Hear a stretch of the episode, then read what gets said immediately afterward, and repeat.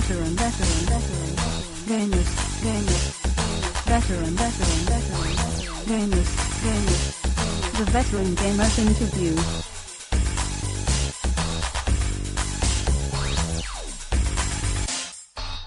So we've got another interview on the show, and this week I'd like to introduce Nathan Fouts from Mommy's Best Games, Hello. Oh. uh, president, I believe. Oh, sure. Yeah, why not? That's that's quite a grand title, I have to say. Hey, if it's good enough for America, it's good enough for Mommy's Best. Yeah, I feel I feel quite honoured. I do. I do. you Um, don't have a cane or a staff or a crown or anything. You know, I don't know if that would help you out, but I could call you king. I'm used to those sort of titles, you know, coming from the UK. I don't mind people kneeling. That's fine. Kneeling, God. well, I'll, I, I could get down. It might be a bit painful, though. It might be a bit uncomfortable to do the interview kneeling down, but I could do that if you want. Oh no, please, please stand. Okay. Um, I have got a couple of questions to get out of the way before we start. Okay. One of the guys on the forums is obsessed uh, with biscuits. I don't know whether you know what biscuits are in the UK. I love all forms of pastry, and I love that you guys call them biscuits. So they're cookies, right? Yeah. So in the in the US, so I've I've got to ask you, what's your favourite cookie? Uh, yeah, I love cookies to death, probably to my death. But um, I a black and white is one of my favorites. Right. You need to you need to explain that. What is that? Sure, a black and white is uh, a good one is about a good like eight inches in diameter. It's very cake-like. But that's huge. It's giant. They're giant when they're good. Like I love them like that. They're giant, and they're kind of they're they're a disc. It's almost like a giant pancake. They're kind of cake-like, but they're more um, uh, rigid than a pancake. You know, it's not floppy like a flapjack or whatever. And then one half of it is covered in very sugary white icing. One half, and then you the other half is chocolatey icing. So you got sort of a yin and yang thing. And um, I, I don't know if they're they're kind of a, a, a, deli thing. Like you know, I get them at delis or bakeries a lot in bigger cities. We don't have them around here. I live out in the boonies. But when I visit like um, down in Florida or LA or something, or Miami or something like that, we can go get them. So so do you do you eat that just as one thing, or do you cut it in pieces? What do you do? oh gosh, if I'm you know if it's if I have my druthers, I'll just eat it myself and not regret it a bit. But no, I usually share it with my wife or somebody like that. So So is it hard? I'm I'm trying to imagine what this is. You see, it's really weird. I mean, I personally love it. Um, it's like it's got a it's a spongy but more rigid than a cake, and it's like about uh, three quarters to an inch thick. And it's like you kind of break it, but it doesn't break. It just kind of you know tears like a cake, but it's a little bit more rigid than a cake. And it's, but it's not like crunchy or anything like a normal kind of traditional cookie or biscuit. Like it's Hmm. but it's got more strength to it than a cake would be if you just shaved off a piece of cake and tried to hand it to someone. That would clearly break. But I guess because it's cooked on the bottom, it's sort of strong enough to stand up to being a normal kind of cookie-ish feel. The icing is insane. That's what I mean. They, but that, that, you know that and the cake consistency consistency is amazing. What's your favorite uh, biscuit? I, I like a Jaffa cake personally, which is which is classed as a biscuit, but it's sort of they're not, eight inches. They're only about say three inches in diameter, Mhm. and basically it's sort of a bit of a sort of almost crunchy sponge base with orange jelly and then chocolate on top. That's not, oh, orange and chocolate. That's Yeah. awesome. That's Yeah. a nice combination. I like that. Yeah, um, they make like smaller ones too, uh, of the black and whites. But um, a lot of times, if you get them at a deli, they're ridiculous. Yeah, you need a big one, obviously. Well, share, and you know, it's just yeah, they're great. I think they had a whole Seinfeld episode about black and white cookies and how they're like interracial. I don't know, it was really funny. Oh God. Anyway, anyway, we should talk about games because I guess that's why you're here. Anyway. Sure. Why Yeah, not? sure. Why not?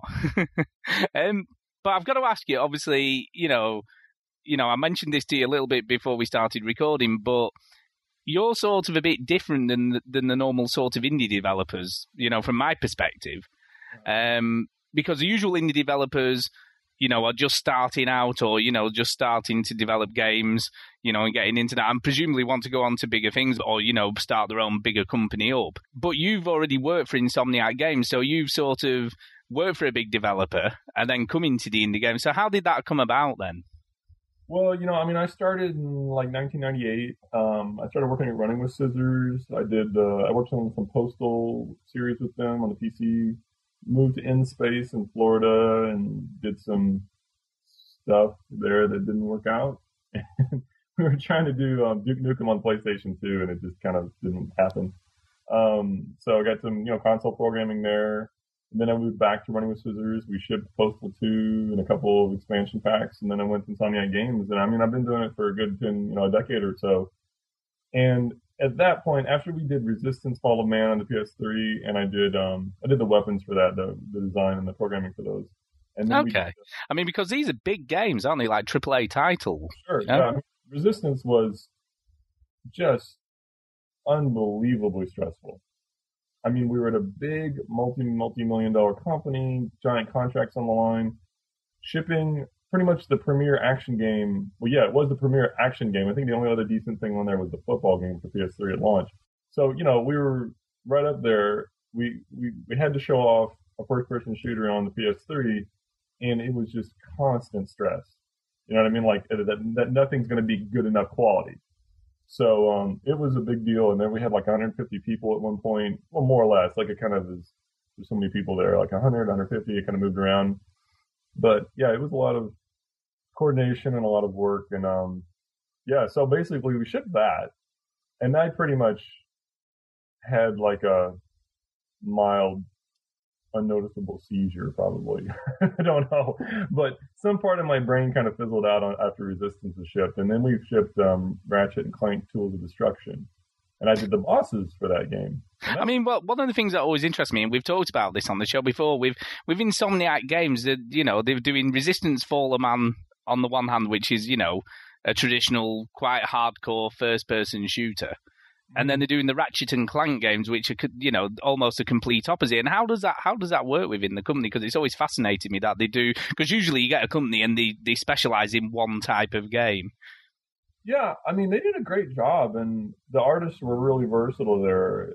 You know, and even it comes all the way down to design. Everything's got to be kind of shift from realism to cartoon. You know, yep, sound effects, the whole bit. And I just it, it was just kind of a matter of um, I guess everybody was just excited for their ability to kind of stretch in, in a change.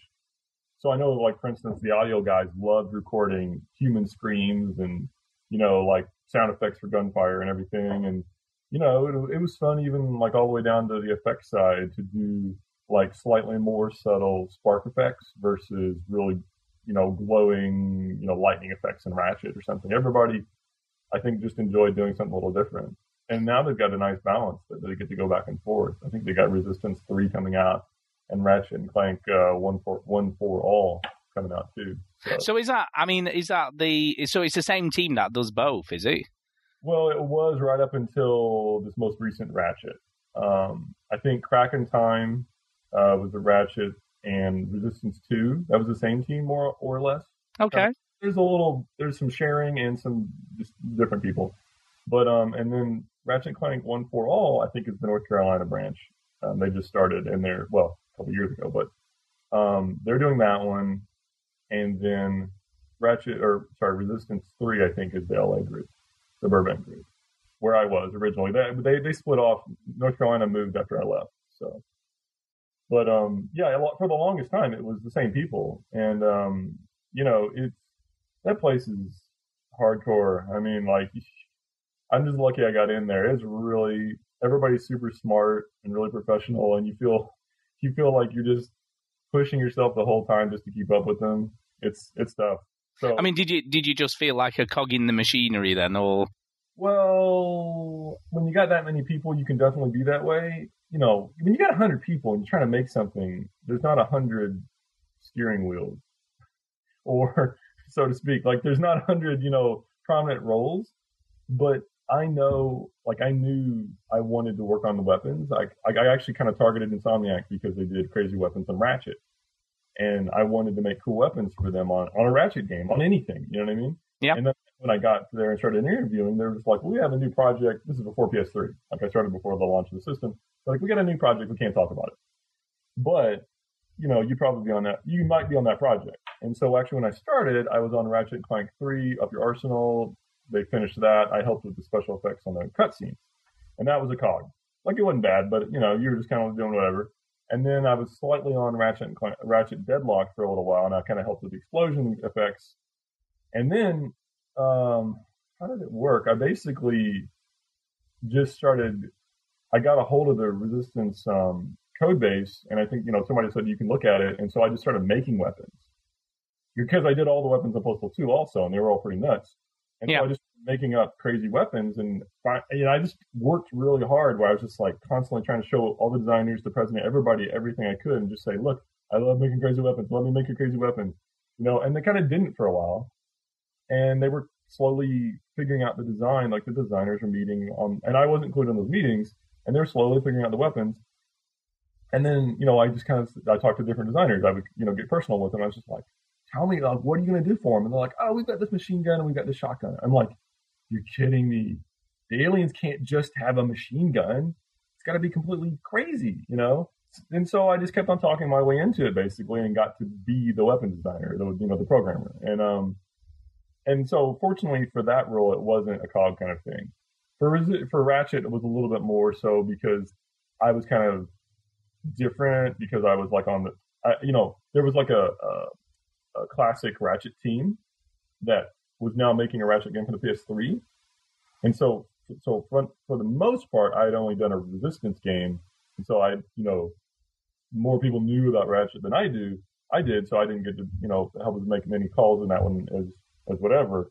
But, um, it also kind of suited my feelings at the time to, you know, give, tell me, tell me what you want me to make and I'll start making you bosses, you know. So I didn't mind that actually. I, you know, kind of just doing whatever. And it was just a fun, it's a fun environment because just everything looks so amazing when you finish it. So. Yeah, I, ca- I can imagine it must be. I mean, I read, you know, the the guy's blog who worked on APB, you know, and he was saying sort of where it all went wrong and sort of how many people were just working there and trying to coordinate all that, and it just sort of went belly up. So I can imagine when there's that many people. I mean, I've no idea what it's like to develop a game, but I can imagine it's pretty crazy. It's it's completely nuts. And a lot of times you just you just get this buildup of uh management you know scheduling. It has to exist when you're you got that many people working on something. I mean to put it in perspective for like Explosionade which was our most recent game from Best Games um we finished that in barely over a month. And it was myself and one guy and so I sat next to him in the, in you know my home office here, and I would just feed him work, and I knew what was happening, you know. And all, to be honest, no, that's that's, that's an overstatement. Like basically, we also had the, musi- the musicians, and I would just so I just kept all these people in, in, the, in the story writer and everything. And I was just like, okay, when you got the music, plug it in. When you got the next programming, plug it in. And you know, when you got a small team, you really cut out a lot of work. But when you have a big team, you, you have to have a big team to make something so detailed like, you know, APB or resistance or anything like that. It's just so much work. Like there's so many different assets, so much material, so many sounds, so much music. Yeah, there is something I've I've actually really got to ask you, you know, because obviously you did a lot of work on the PS3 in the early days, and there was a lot of naysayers saying it was really difficult to program for, and everybody had issues with it. I mean, did did you find that to be the case? Yeah, honestly, it was really hard.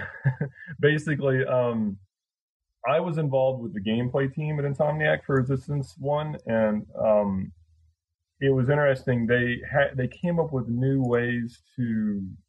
Uh, I can't really talk about them, but they came up with new ways to speed up the collision system, and they kind of radically altered how you had to do the gameplay programming. And so, even though I wasn't on the engine team per se, they had a heck of a time making you know the PS3 fast and making it work and getting into the you know the uh, the SPUs, and then um, even the gameplay guys like myself had trouble dealing with the new kind of gymnastics you had to go through to make it fast and good.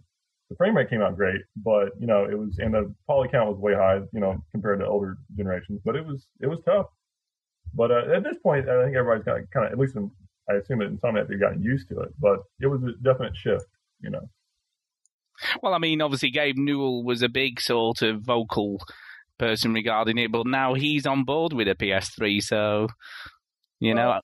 Exactly. I mean, you know, whatever. He's gonna whine about it. That's fine. Just, you know, man up and start programming.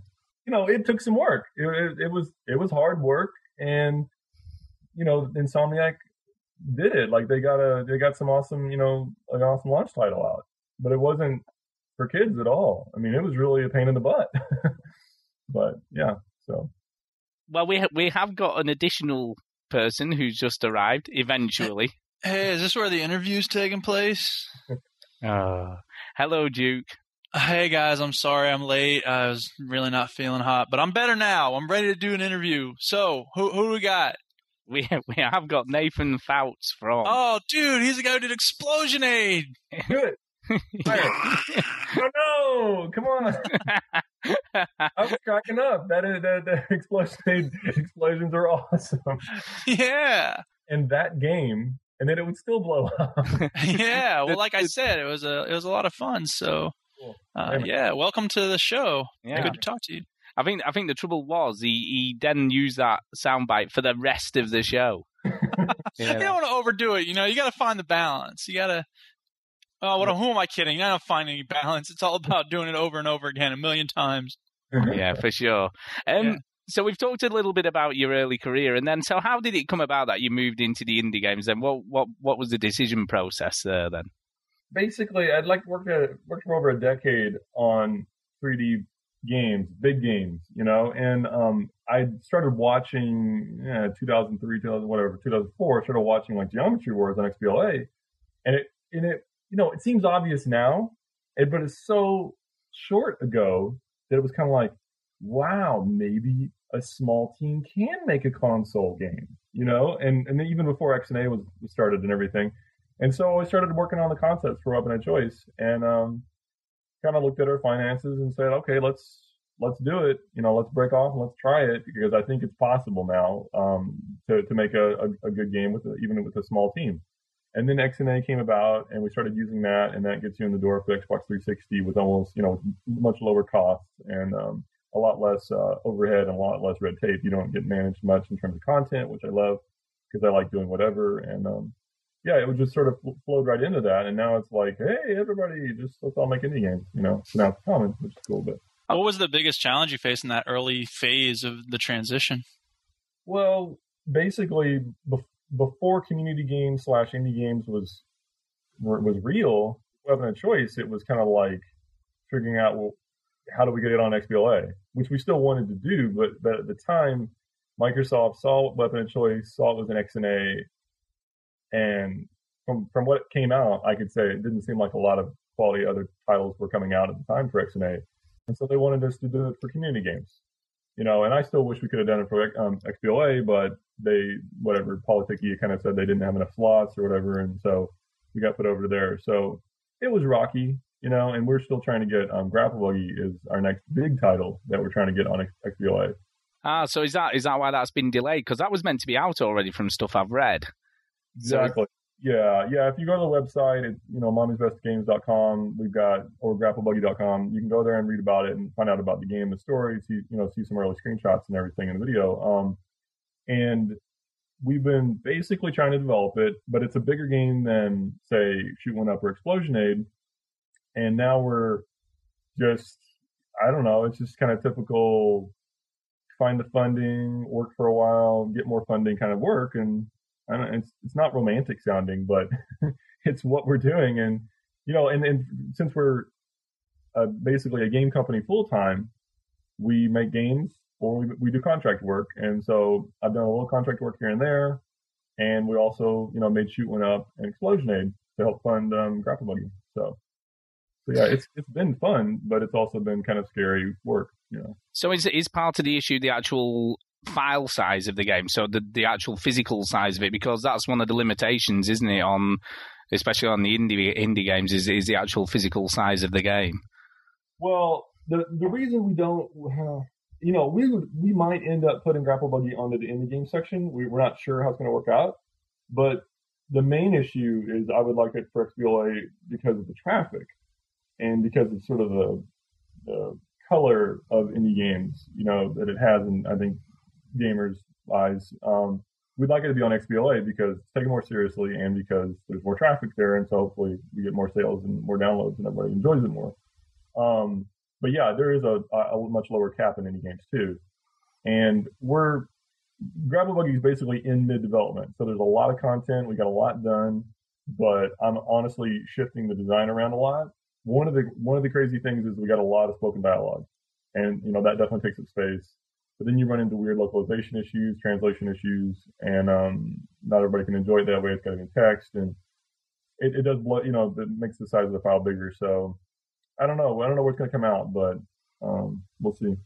Yeah, I mean, when, when, you're when you're thinking about coming up with games, is it something that you, you feel like you sort of have like a stable of ideas in the back of your brain? You sort of okay, I'll pull this one out now and work on that next, or do you start with a game type or a story concept, or what would you say is the process for taking it from start to finish?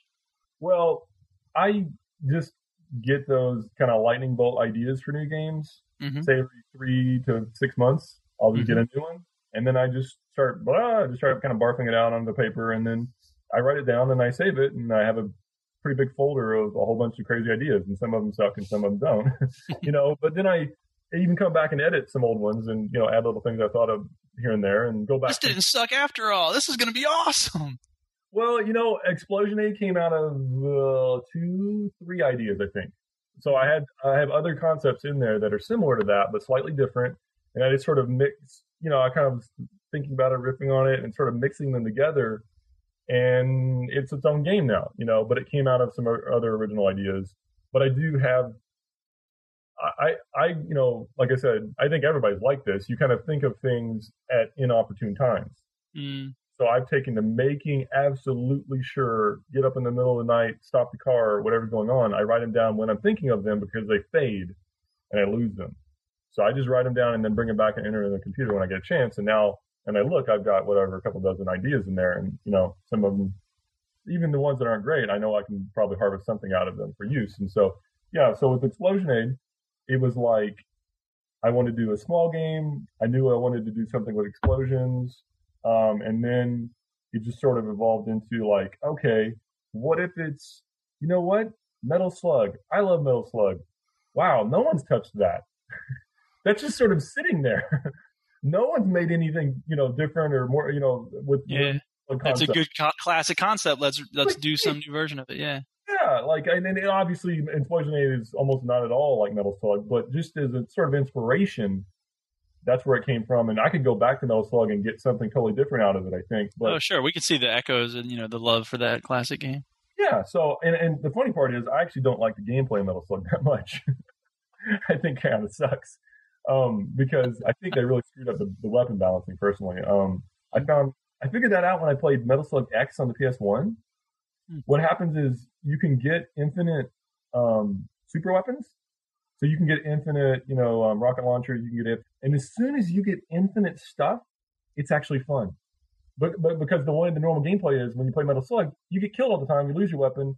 You know what I mean? And you just shooters, and they just you just kind of slog through it, and it's not actually enjoyable but but it's hard. I mean that was I mean that was one of the cool things about Weapon of Choice, wasn't it? Because when you died, you just came back as a different character with their own sort of guns and skill sets. Isn't that that's how it worked, wasn't it? Yeah, no, I'm yeah, exactly. That's why I, that was the main focus of Weapon of Choice was I wanted you to just be like almost like I have a warrior WarioWare feel to it. We are just like, oh my gosh, now I've got Constance. What's her deal?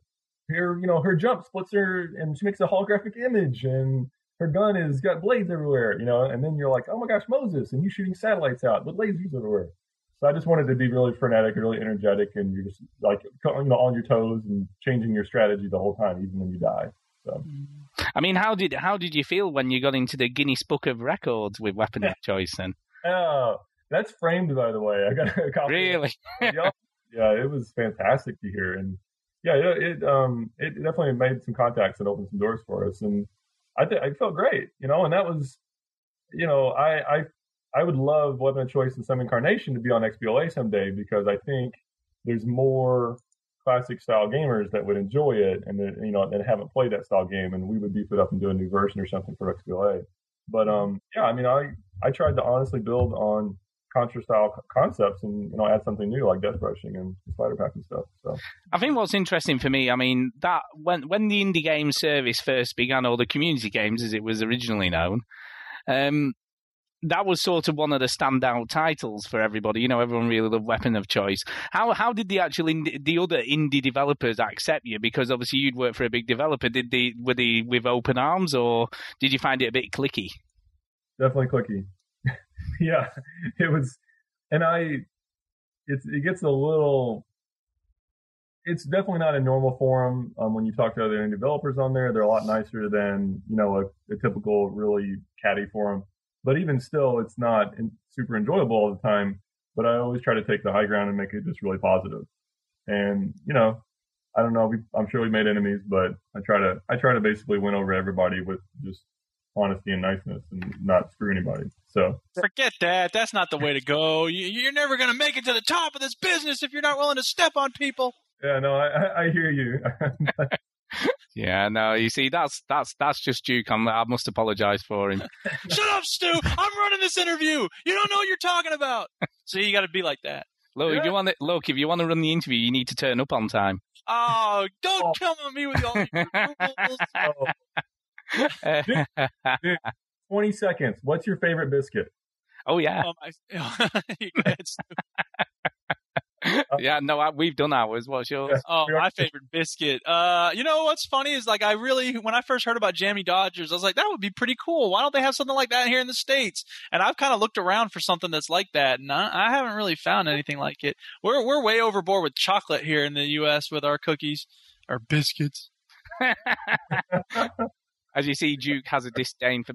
I've heard these weird like biscuits with turkey or something in America. What's all that about? I give those to my dog. I've never heard of human biscuits with turkey. No, no, just uh, someone. I heard someone talking in America, and they were talking about biscuits and gravy or something. I don't know. Yeah, well, it's because we that's that's real biscuits. Yeah, that's real biscuits. Cookie biscuits.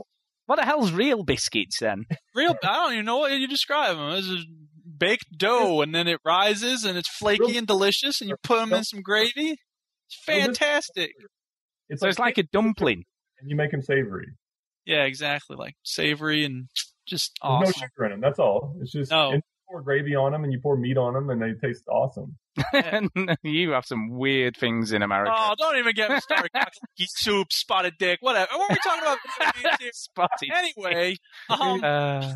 So so here's the question: Is it weird for you to be sort of in charge of the project? Do you do you do you miss at all having the division of labor where you were sort of responsible for one thing, or, or is it better for you just in general to be like running the show in terms of how things get done and all the choices that are made? It's it probably way outweighs the the the headaches when eh. you're in charge, but I love the concept of not being accountable and just doing stuff and you're just like, ah, you told me so, and you just crank stuff out.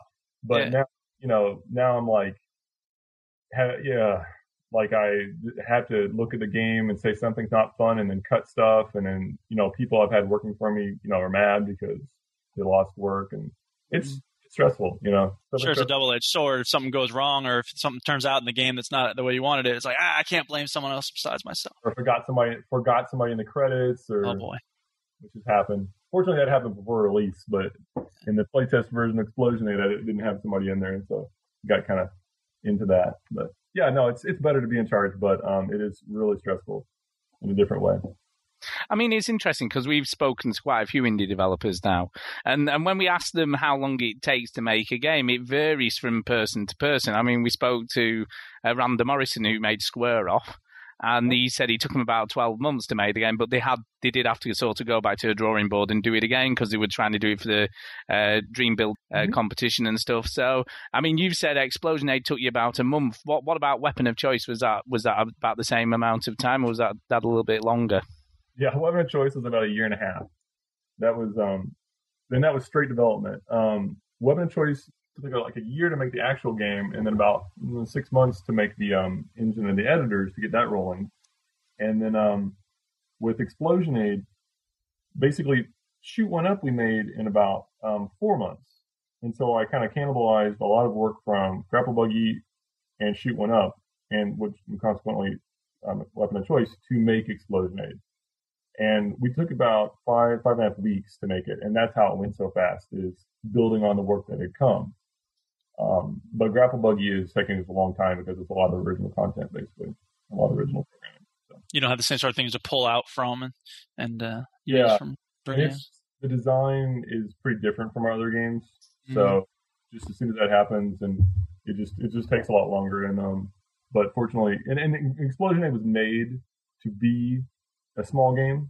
You know, we always had targeted the dollar or three dollar price point, and um, Mhm. that was that was it was made that way in mind. But like Grapple Buggy is made to be a bigger game and a higher profile game, so Mhm. everything's got Are you worried that the raise in the price point might cause people to be less? I mean, it seems to me like indie games is one of those things where the impulse is, is a big part of it, and, and if it's a lower price point, people are more likely to be like, "Oh, I'll, I'll, I'll give that for this game." And I, I just wonder if what the thought process is for a developer in terms of how you choose which how much to price a game at. Well, definitely for for the shoot one up and Explosionade and, and just the indie games channel in general, we we were pretty much shooting for the dollar game. Yeah, Like what you said, like it's an impulse game, and also um, it gets higher ratings that way. Honestly, they higher in the ratings, which gets longer traffic and longer downloads. But uh, for Grapple Buggy, you know, we're hoping to get on XBLA, and even if we did come out on indie games, we probably price it, you know, at three or five dollars. So you talked about the uh, classic NES games. Um, are there other games that you think fondly of that people should be, you know, thinking about trying to do some sort of version of those in, in an indie or XBLA format? Well, uh, we actually run an entire website, um, a sister site uh, called 8-Bit Horse, and that whole site focuses on 2D console action games. And uh, yeah, so it's 8-Bit Horse, like the number eight, 8bithorse.com. And so, for instance, um, we just did a giant article on Skyblazer, and um, we've got like articles on Jackal on there from the NES, but we've also got articles for Super Meat Boy, Limbo, uh, La Mulana, um, Spelunky, everything. Like we got all, we, we pretty much try to cover all 2D games on there. I love just about all kinds of you know 2D action games, and um, uh, there's a there's a ton that are interesting. So for instance, again with Explosionade, it's got some Metal Warriors in it. It's got some Cybernator. It's got some you know Metal Slug, um, some uh, Target Earth, and yeah, there's a lot of different kind of games and concepts that got pushed around, and and even you know Bubble Bobble. Yeah, there's there's a lot, but I I don't like to tip my hat as to where I'm looking next. No, I don't think it matters really because I don't think anybody listens or kind of got their heads down and is going in their own direction. Whether or not they're listening, I don't think they care. Like for Shoot One Up, I was looking a lot at um, Space Megaforce Super Aleste, and um, I like that game a lot. I still like the game. We can do something else with it, but just for inspiration, you know what I mean? I don't copy it much, but um, just kind of gives you a feeling, you know. I mean, what I, what I was going to ask you is how di- you know, like the process of getting a game on Xbox Live Arcade as opposed to indie games, I assume is a lot more complicated, and you know, how much more difficult will that be for you? it'll be a lot more difficult. Um, but I I feel pretty good about doing it, just in terms of I know how much work it takes to ship a disc game, you know, and how stressful it is to pass like certification processes and that sort of thing. So yeah, it's going to be a lot more work, which is also the beauty of the indie game section. It's community reviewed and which which works pretty well. You know, I mean, it's not it's not too common that a lot that a lot of bugs um, fly through. And the other great thing is you can put out an update pretty quickly. You know, look at um, what is that Monday Night Combat tons of issues on XBLA getting that update. It was just sitting around. You know what I mean? For like a month before it got cert- got through certification again. And you've and you, I'm sorry, would you say that was Microsoft's doing, or is that the developers to blame think- on that, or? I would say it was Microsoft's issue.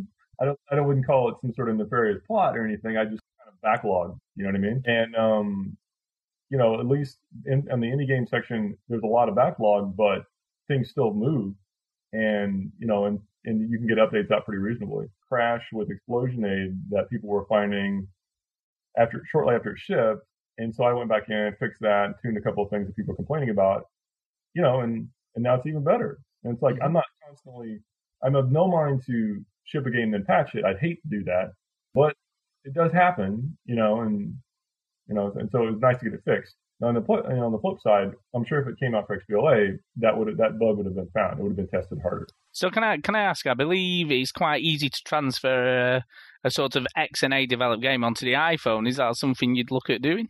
Well, it's possible to do an XNA game on the Windows Phone 7 um, platform, but the iPhone is written in Objective C, and this is in C Sharp. and so it's not it's kind of non-trivial to translate it. So Mm-hmm. it is kind of a pain, and that's why I've avoided the iPhone so far. Okay. Yeah, but Windows Phone 7 is in C sharp still. It's, it uses XNA, and we're looking at bringing Shoot One up to the Windows Phone 7 once it gets going there. Yeah, it seems like there's a lot of possibility for crossover there for Microsoft were to make the transition, you know, something that, that developers could do. It would benefit both parties, it seems like, you know, and stand up a little bit to the iPhone mm, I- juggernaut or whatever it is. Yeah, it'd be great. And we're um, it's also kind of uh, an issue to translate some games like Shoot One Up to uh, the touchscreen format. It took a little while, you know, I don't know, like a month, month and a half to convert the whole thing, but we're still working on making new modes that work just for the touchscreen, like the tilt mode and stuff like that. So Yeah. uh, it should be cool when it comes out. And um, and now we're also looking at Android because Android uses Java and Java is fairly similar to C Sharp, but again, it's not one to one. So we might do something on Android. Mm. What would you say is one of the biggest mistakes that game developers make these days? Um, I guess it's like you just get sort of too cloistered with your own concepts, and you don't reach out enough to um, to make sure the fundamental game is fun. Mm-hmm. You know, it's always just a darn shame when you come across something that's super interesting but not just not fun. So what? What's your what's been your favourite games in the past year then? Past year, um, I'm playing Super Meat Boy right now. Um, it's fun, hard as nails, like they say, but um, I am enjoying it. I think I think the like the get back to it kind of thing is really good. You just die and you come right back. Um, and then um, I've been playing uh, like I played Limbo. I've been playing um, actually bought like Raiden Raiden 4 on the 360 and Super Mario Galaxy 2 and yeah, I mean like I, I like those like Mar- Mario Galaxy 2 is another good one. I can kind of sit down and enjoy it. It's got lots of wild concepts. So you don't pl- you, you don't play a lot of the mainstream titles and like the the disc titles and. Uh, I I play some disc titles, but um, yeah, I I just don't don't feel like investing enough time in them. Like I played Dead Space for a while and kind of got the feel for it, but like I don't know. You see a plate of spaghetti, I don't need to finish the whole plate sometimes. More noodles and sauce, like I get it, guys. Yeah, I get it. But, um, so I I just don't have hours to burn. You know what I mean? Where I don't need to burn that many hours on something. So Limbo was perfect for me. I, I saw all the complaints about the time, but I thought it was gorgeous. It was super fun. Everything was original. You know, it was just like it was good. It was like a yeah, it was just straight. You know, everything was nice and interesting. The same thing with Mario Galaxy One and Two. Like, not everything's original in there, but a lot of the stuff is pretty different when you go from planet to planet and fun. You know, and you just get straight into the action and you enjoy it. Same thing with like Super Meat Boy. Like, I like it. Like, uh, you know, you just get straight in and start enjoying things. I, I've got I don't know, I got a giant stack. I got Crackdown and whatever, uh, Assassin's Creed, and a lot of those I've started and just kind of stopped. And Yeah, we were talking recently about how sometimes it feels like game developers are going for, you know, they, they think that gamers are expecting a certain length of a game in order to get their full $60 or whatever it is that they're paying for it. But it occurs to me that in some cases it may be the case that, you know, if a game is going to be going on for such a long time, a number of gamers, and we saw some story recently, didn't we, Stu, about how a very small percentage of people finish these games. Only only five to ten percent of people actually finish the whole Yeah. game.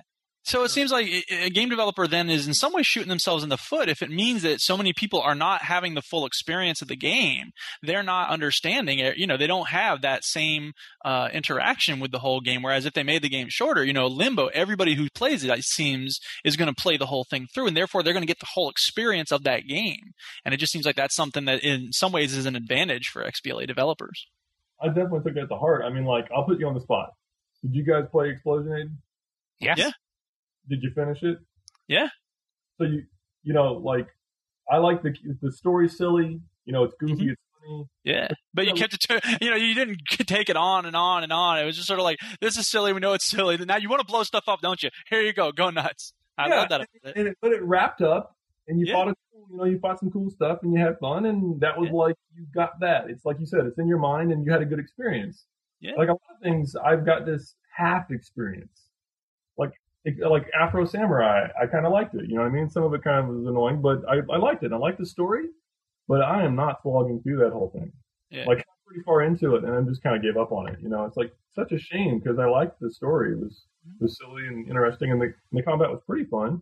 But I just didn't feel like playing it for that much longer, and so it's a, you know, yeah, it's too bad that a lot of those games are so giant. And then you do see a lot of people complaining about the game length. They want long games, and so I don't know. You know, game developers are trying to get as many people as possible, and they just don't know who's more who's who's more out there. I think I think it's a bit of a conundrum, really, because I think people play a game, and then if they feel that they've only played it for four hours, they sort of say it's too short. You know, and they, I, I almost think it's just something to complain about, quite honestly, sometimes. Well, yeah, and I think that there's a you know there's this professional development culture. There's the professional game players and people who you know, like you said, uh, Nate, that there, there's there's people who it seems to me don't don't have a life, and I don't mean that in a derogatory sense of like you know oh they sit and play games all the time because I certainly do, but.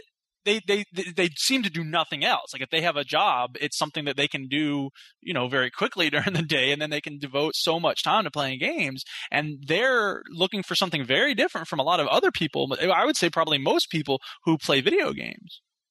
I like not having a life. I to exactly. but I got a family now, and like you know, and I love. I, you put in like six or eight hours a night. That was Yeah. awesome. Yeah. You know, I loved that, but Sure. I can't. You know, and I guess that's where I could totally see somebody burning through a giant sixty-hour game in like just you know around a week, and then Right. be like, okay, next. And instead, I'm like struggling. Shoot, Limbo took me three or four nights to beat. Right. You know, like I basically played it like 20 minutes, a half hour, a couple of, you know, nights in a week. And I was like, oh, that was, but for me, that was perfect. But, um, you know, but like even a six hour game takes me a while. Yeah. Sure. Just out of interest, Duke, how many hours have you put into Fallout New Vegas now? I think I'm up to like 30 now. It's it's I'm but I'm getting there. I can see the light at the end of the tunnel. I'm I'm getting close to the end. It's I'm glad. I'm glad you've no time to play games. Anyway, God. well, you know, this is a special occasion because we're yeah, I've been like saying, okay, yeah, like in the evenings, I'm like, okay, I'm not gonna grade any papers because I'm gonna work on this game. But then during the day, then it's coming back to kill me because then I have to just spend the whole day grading papers during every planning period, every four seconds I have. So anyway, that's neither here nor there. No. Um, can I just before we let you go, um, what are, what are your favourite games on the indie games? Then, what do you you know what are the standout titles for you on the? Aside from your own, of course, we're Aside as from your own. given that Explosionade is top of the list. Weapon Yeah. of. So, yeah, so we've made weapon of choice, Explosionade, and shoot one up. Um, pretty much my hand down, hand down favorite is, um, Protect Me Knight by ancient. Yeah, we played that. That sort of is that the one that's like a cross between action and real time strategy at the same time. between like tower defense and action. Yeah, yeah, we played that. It was good. like that whole game, I played, the, I beat the whole thing, and it was just quality, man. Like it was fun and original, and um, Because it had, isn't that that's the one that had a Japanese title to begin with that we had no idea what it was. Ma- Mamotte Knight or something. Yeah, no, I remember it because we did it on oh, the right, show. right, right. I- Sorry, I remember We did it on the show, and then it was like we've no idea what to tell people to look for because at the time it didn't have an English title. Yeah. bad. It's really hard to find. It's in the top rated section though in America at least. And um, yeah, if you scroll down, it's got a just, it's got the weirdest box art. I, I one of the weirdest box arts I've ever seen, and also the worst.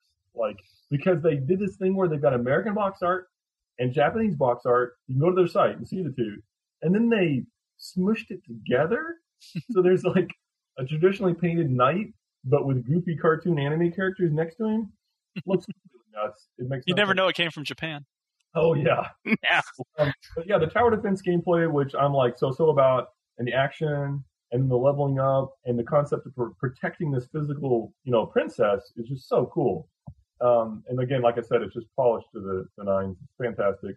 Um, another game that is, is funny. It's similar but different. Is Soulcaster. I don't know if you played that one. Yeah, no, Yeah, we we played that too.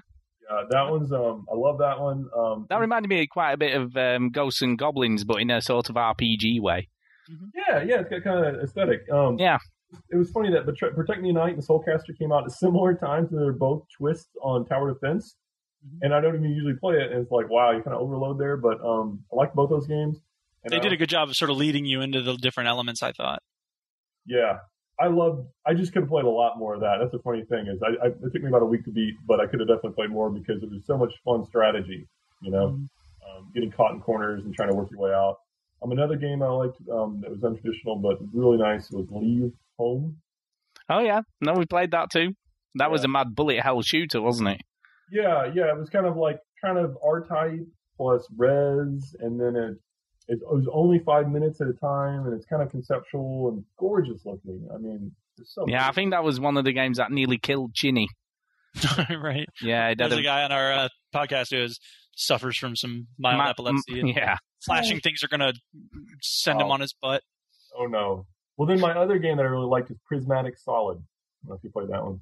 yep, we have we have played that as well. You've, we we reviewed a lot of indie games. We got great minds thinking alike here, man. yeah, You guys are awesome. I mean, that's, that's Yeah. seriously. I mean, those are those are uh, some of my top games on there um, that I just would I would like those anywhere, whatever platform they came out on. I think they're great games. You know. Yeah.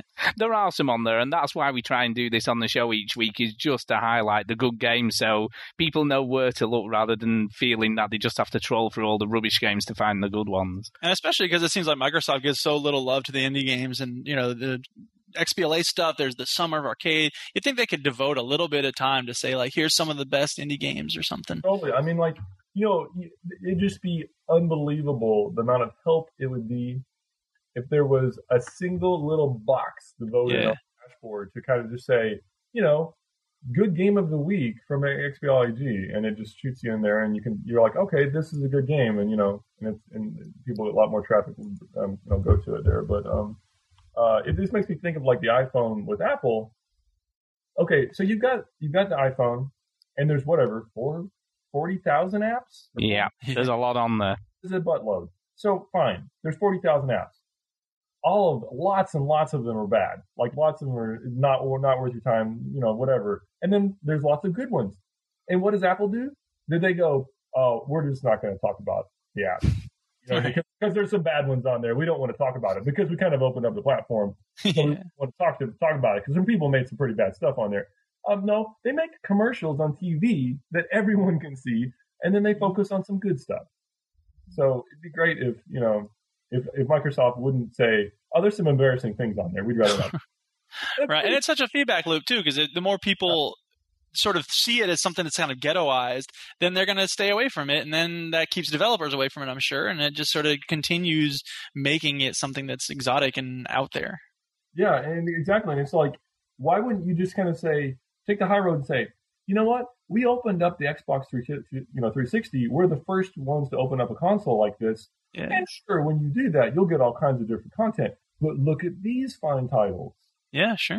That you just you can dismiss it in an, in a sentence and just say, of course, there's going to be lots of silliness on there, parts and whatnot. But Yeah. then look at this fun stuff. You know what I mean? Like, Yeah.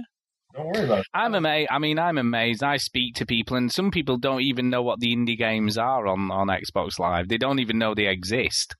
Yeah, that's a big issue, and you know it, that just it increases over time. Like slowly, good games like Radi- Radiangames is another developer. They make a lot of nice. Oh, we played Fluid We this just- week. We just yeah, reviewed awesome Fluid game. them, yeah. Yeah, yeah. I mean, again, like each little game, I feel like gets more attention for the in-game Mhm. section, and it helps out the whole service as a whole. And it's like very slowly, more people will be like, "Okay, that sounds like a game I wouldn't mind playing. I'll check it out." You know, hopefully it does. right. And you're like, you have a good experience, and you know, there you go. But um, yeah, it's, so Yeah, no, I think I, it, it is it is tough to sell, and I think the other problem you have a lot of people have their Xboxes set up just to automatically play the disc that's in the tray, so a lot of people hardly ever go on the dashboard.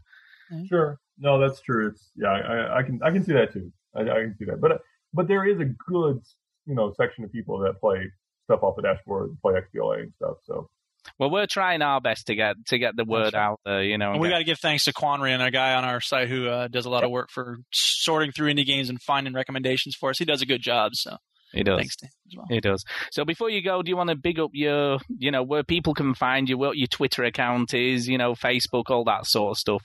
yeah, so we're on Twitter at um, mommy's best games. Mommy's best games, and then our website is mommy'sbestgames.com. And um, uh, we got a Facebook, but I don't uh, update it uh, not so much compared to the Twitter. So um, we also have a devlog where we talk about new developments. Um, yeah, I mean, I, I try to help out developers too in terms of like um, translucency like what we were doing, and um, so I, I do talk about programming issues on there and marketing issues, but also game issues too. So I'd like to thank you very much for uh, coming on and giving us an insight again into the indie games and you know like your transition from a, a main you know mainstream developer to your own company. So that's really cool.